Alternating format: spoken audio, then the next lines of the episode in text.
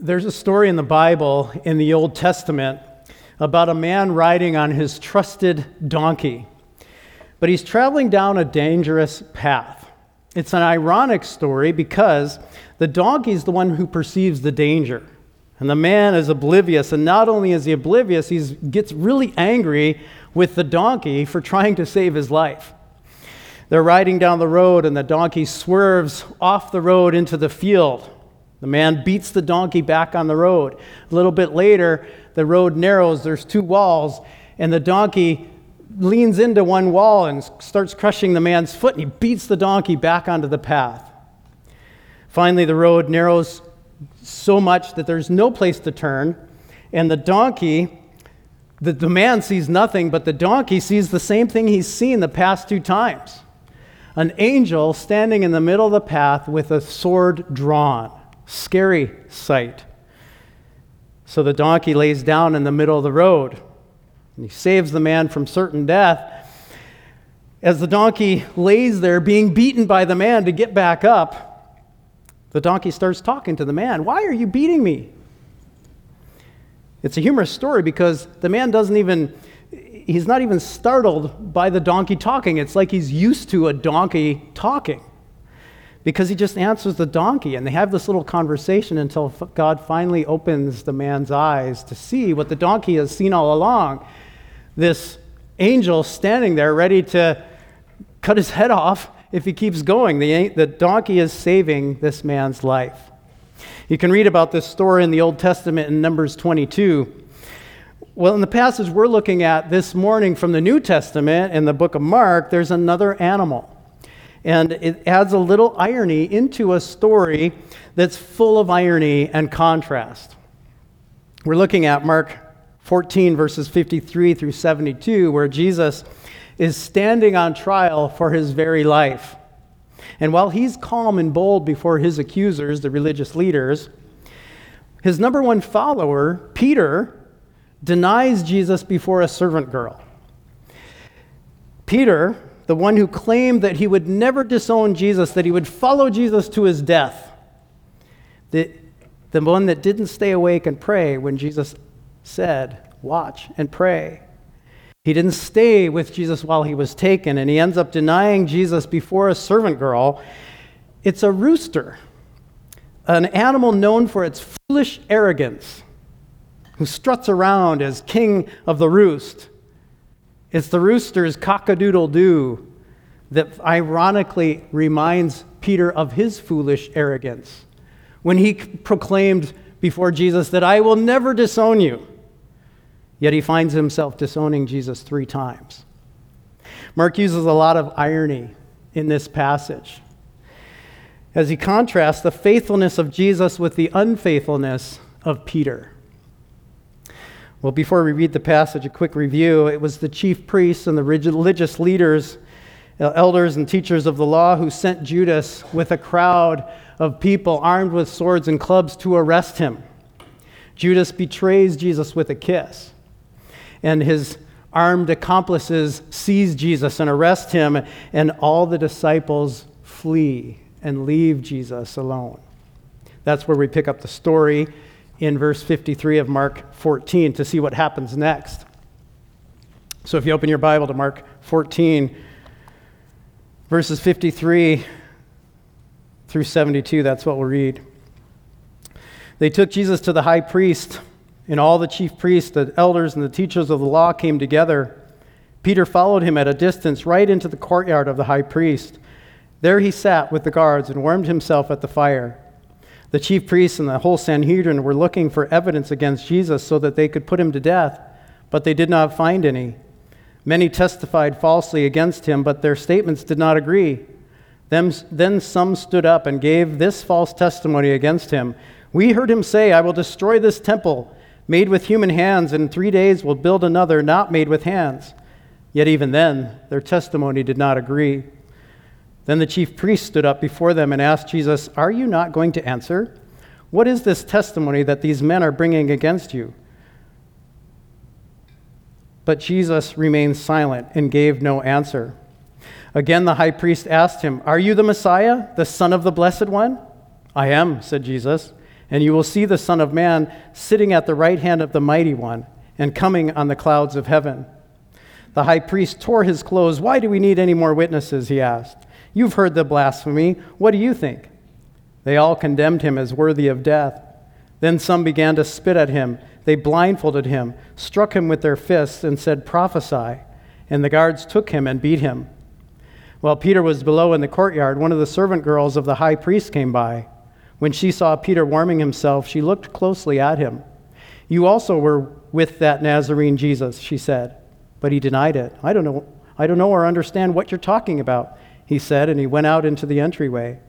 When the servant girl saw him there, she said again to those standing around, This fellow is one of them. Again, he denied it. After a little while, those standing near said to Peter, Surely you are one of them, for you are a Galilean. He began to call down curses and swore to them, I don't know this man you're talking about. Immediately the rooster crowed the second time. Then Peter remembered the word Jesus had spoken to him Before the rooster crows twice, you will disown me three times. And he broke down and he wept. If you've ever watched a sporting event where the referees are supposed to be unbiased, yet they penalize one team and then moments later the other team does the same thing but they get away with it, you either are somewhat uh, wrongly excited as your team benefits from this, or you're immediately angered as your team has a disadvantage. Well, as followers of Jesus, we look at this trial and we feel anger because in this trial, it's not unbiased. Jesus is presumed guilty, it's not a fair trial. All the players are united against him. He's assumed guilty, and this trial is just trying to drum up evidence so that they have a reason to crucify Jesus that they can agree on. Before getting into more details, we, we zoom out and look at the whole passage. We can see that Mark uses a sandwich technique. We've talked about this through our study of Mark, uh, that he uses this a lot, and it's a style of writing where Mark begins one story, and then he interrupts that to tell another story, and then he finishes that story kind of like a sandwich with two pieces of bread and something in the middle. And these two stories work together to interpret each other and make a point. In verse 54, Mark recognizes or focuses in on Peter and notes that Peter follows from a distance. Peter has already fled when Jesus was seized and arrested, but he hasn't given up on Jesus yet. He's still interested, he's still invested, and we really don't know what he's thinking, but we know that he's still in the picture and he's following at a distance. He follows all the way into the courtyard of the high priest. Mark doesn't tell us how he gets in there. You can read about that in John 18, but he sits outside in the courtyard, warming himself around the fire while Jesus is inside on trial. Verse 55 switches to the trial of Jesus.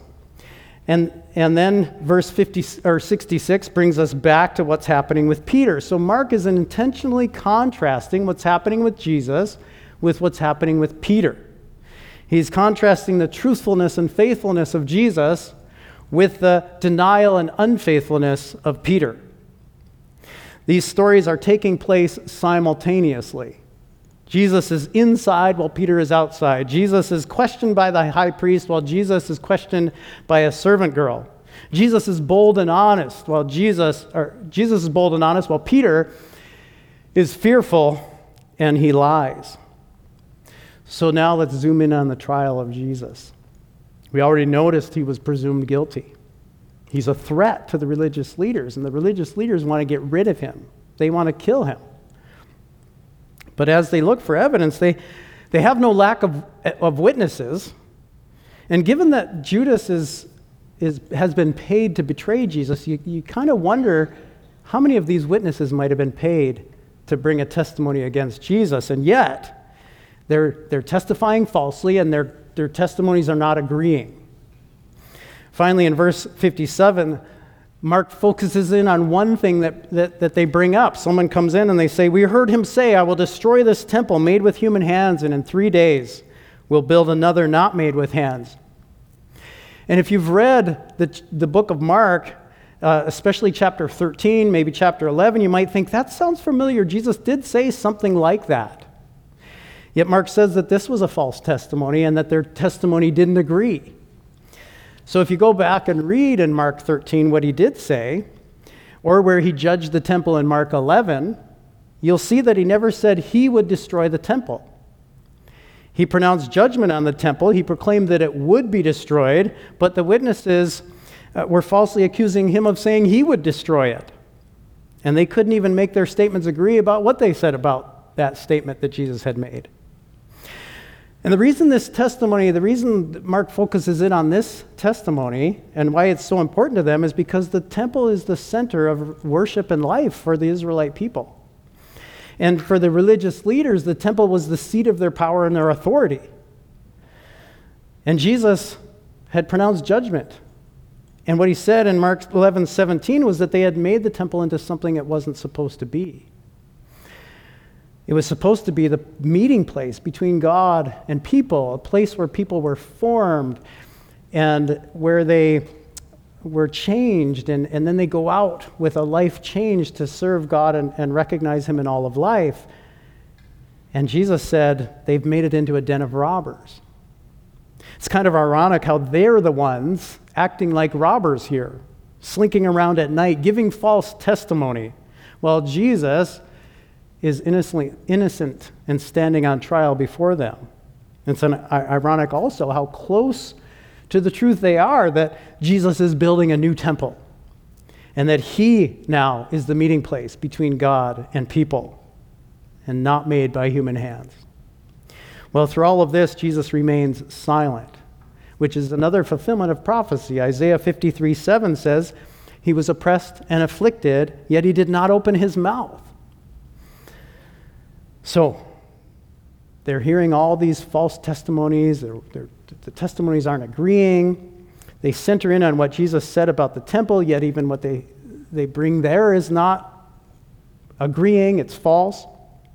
Finally, the high priest stands up, he takes charge, he's seeing that this isn't going anywhere, and he, he looks directly at Jesus and he says, Are you the Messiah, the Son of the Blessed One?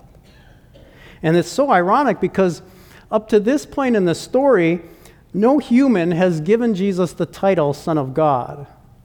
And, and he doesn't use the words Son of God here, but it's the same idea, Son of the Blessed One. It means Son of God.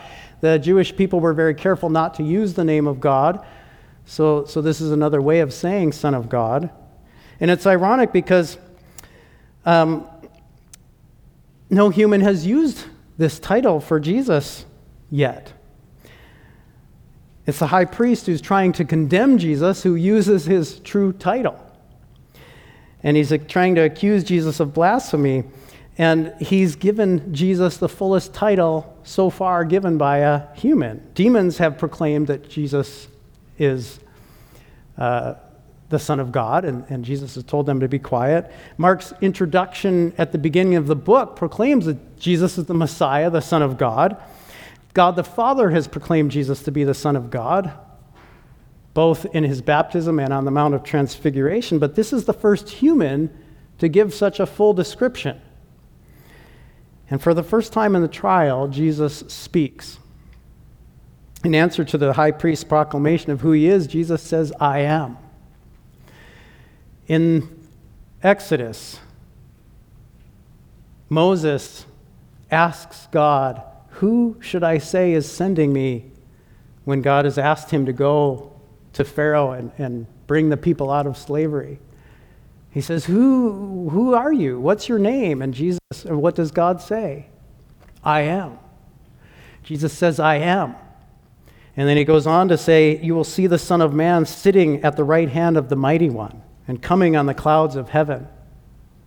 The Son of Man is Jesus' favorite title for himself, and it's a title given from the book of Daniel in chapter 7. Jesus is using this uh, because in the, in the book of Daniel, it's, it, it's affirming of the humanity and divinity and, and a mission equal with God of this person, the Son of Man. So Jesus has taken this title.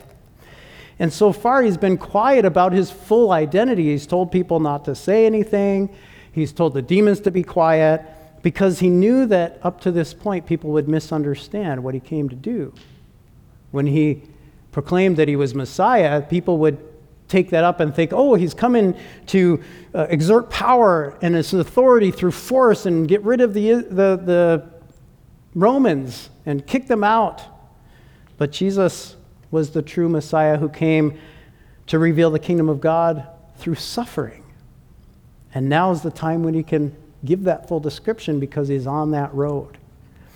Ironically, the high priest claims that Jesus is the one committing blasphemy. The high priest thinks that Jesus is just a man. He doesn't accept the divinity of Jesus. And if Jesus was just a man, what he says would be blasphemy, because blasphemy is misusing or slandering the name or character of God.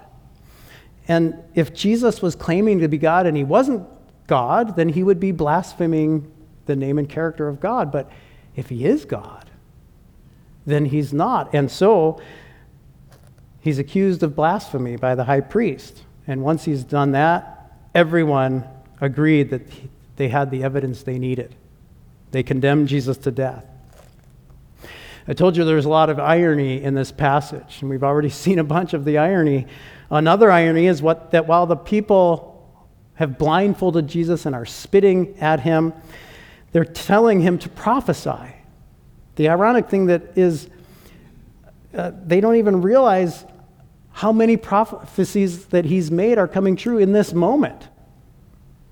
In chapter 10, verse 33 and 34, Jesus said, I will be delivered over to the chief priests and the teachers of the law. That prophecy has just happened. They will con- would condemn him to death. That has just happened. And then they will hand him over to the Gentiles. This will happen in the passage for next week. They'll mock him and spit on him and flog him and kill him. Jesus also prophesied that his, his disciples would desert him, and they have. And he also said that Peter would deny him three times. And this is exactly what's happening outside while Jesus is being tried and condemned inside. Verse, 50, verse 66 brings us back to Peter as he's sitting in the courtyard warming himself by the fire. As Jesus is being tried by the religious leaders, Peter is approached by a servant girl and he's put on his own mini trial. You also were with that Nazarene Jesus, or she says to Peter. But unlike Jesus, who was silent until he only spoke the truth, Peter responds in fear and with a lie. And he uses two words for knowing. Uh, he says, it's, the English says, I don't know or understand. In Greek, the first is more of a theoretical understanding or perceiving, while the second is more of a practical knowledge. And the point is that Peter was thoroughly denying that he even knew had anything to do with Jesus.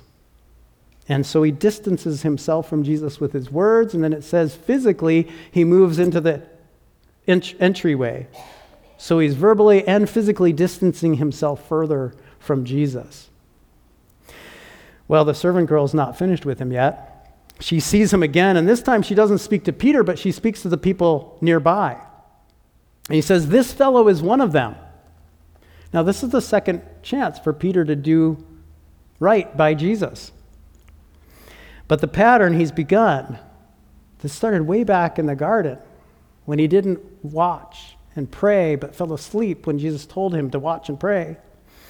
And then when he ran away from the guards, and then when he denied Jesus to the servant girl, he continues this pattern and he denies Jesus again. But instead of convincing the people of his innocence, the people standing around, they, they begin to wonder, and they notice he's a Galilean. Galilee was a little to the north, they were in Judea now, and so they might have had a different accent, might have dressed differently, but it was obvious that he was from Galilee, and they say, Surely you are one of them, for you are a Galilean. And this time, Peter full out curses and swears against knowing Jesus. And immediately the rooster crows the second time. And Peter remembers that he was so adamant and proud that he would stand with Jesus and never deny him. And Jesus said, Before the rooster crows the second time, you're going to deny me three times. And finally, he realizes his miserable failure and he weeps. There's a challenge, a comfort, and an invitation for all of us in this passage this morning. The challenge is to consider how we are living as a witness to Jesus. A witness is someone who tells the truth about what they have seen and what they have experienced. As witnesses of Jesus, we act and speak truthfully about who we know him to be. And we walk, we, we try to align our lives with who he was or who he is and what he's about as the Holy Spirit empowers us to be able to do that. Peter, the most prominent of Jesus' disciples, was not a faithful witness here. He thoroughly, completely, and repeatedly denied that he even knew Jesus. But it began way earlier. Three times in the garden when Jesus told him to stay awake and perceive and pray. Three times he didn't perceive the amount, the, the, the importance of this moment and obey Jesus and pray. How are we being prepared to be faithful witness to Jesus? How are we preparing ourselves? What are, what are the things that you're susceptible to? If you're tempted to lie when you're put on the spot, how are you praying for strength now to tell the truth when that situation comes? If you're tempted to judge someone before you know anything about them, how are you praying for the love and compassion of Jesus to overpower you, even now while you're not being tempted? If you're tempted to talk about someone else's failures behind their back or their weaknesses, how are you praying for self control? The list goes on and on. What are you susceptible to? And how are we praying for strength now for when we are tempted by those things? The idea is faithfulness begins by acknowledging that we can't do it on our own. And we need Jesus. And we need to be preparing and asking Him for help when those times come. And that leads us to the comfort of this passage. Even Peter, one of Jesus' closest friends and a disciple, failed miserably. He was so sure of himself, so, so sure that he could do it in his own strength. He was so sure that he would follow Jesus to his death, yet when push came to shove, he failed. He represents each one of us. None of us can do it either. We can't stand up on our own. We can't be faithful. But Jesus can. And Jesus did. Where Peter failed, Jesus succeeded. Where Peter was unfaithful, P- Jesus was faithful. Where Peter lied, Jesus spoke the truth. Where Peter was afraid, Jesus was courageous. Jesus did for us what we could not do for ourselves. He did for Peter what Peter couldn't do. And then later, Jesus forgave Peter.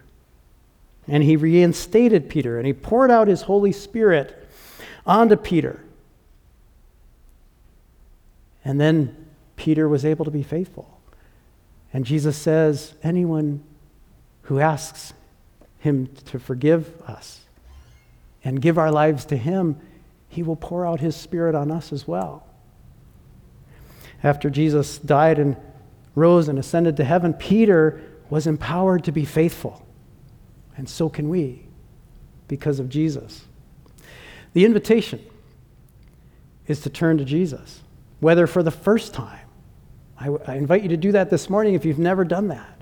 Ask Him to forgive you, give your life to Him. Whether it's for the first time or for the millionth time, we all need Him in every moment, for every situation, for every temptation, even if we don't feel tempted now. We need Him. We need to prepare. We need to turn to Jesus because trials and temptations will come.